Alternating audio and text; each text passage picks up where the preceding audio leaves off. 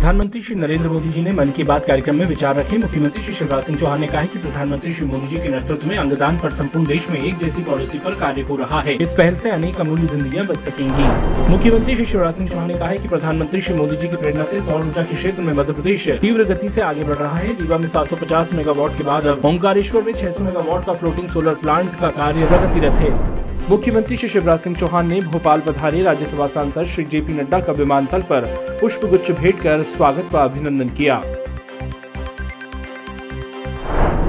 मुख्यमंत्री श्री शिवराज सिंह चौहान ने आध्यात्मिक गुरु, तत्ववेत्ता डॉक्टर हुकुम चंद भारिल के निधन पर दुख व्यक्त किया।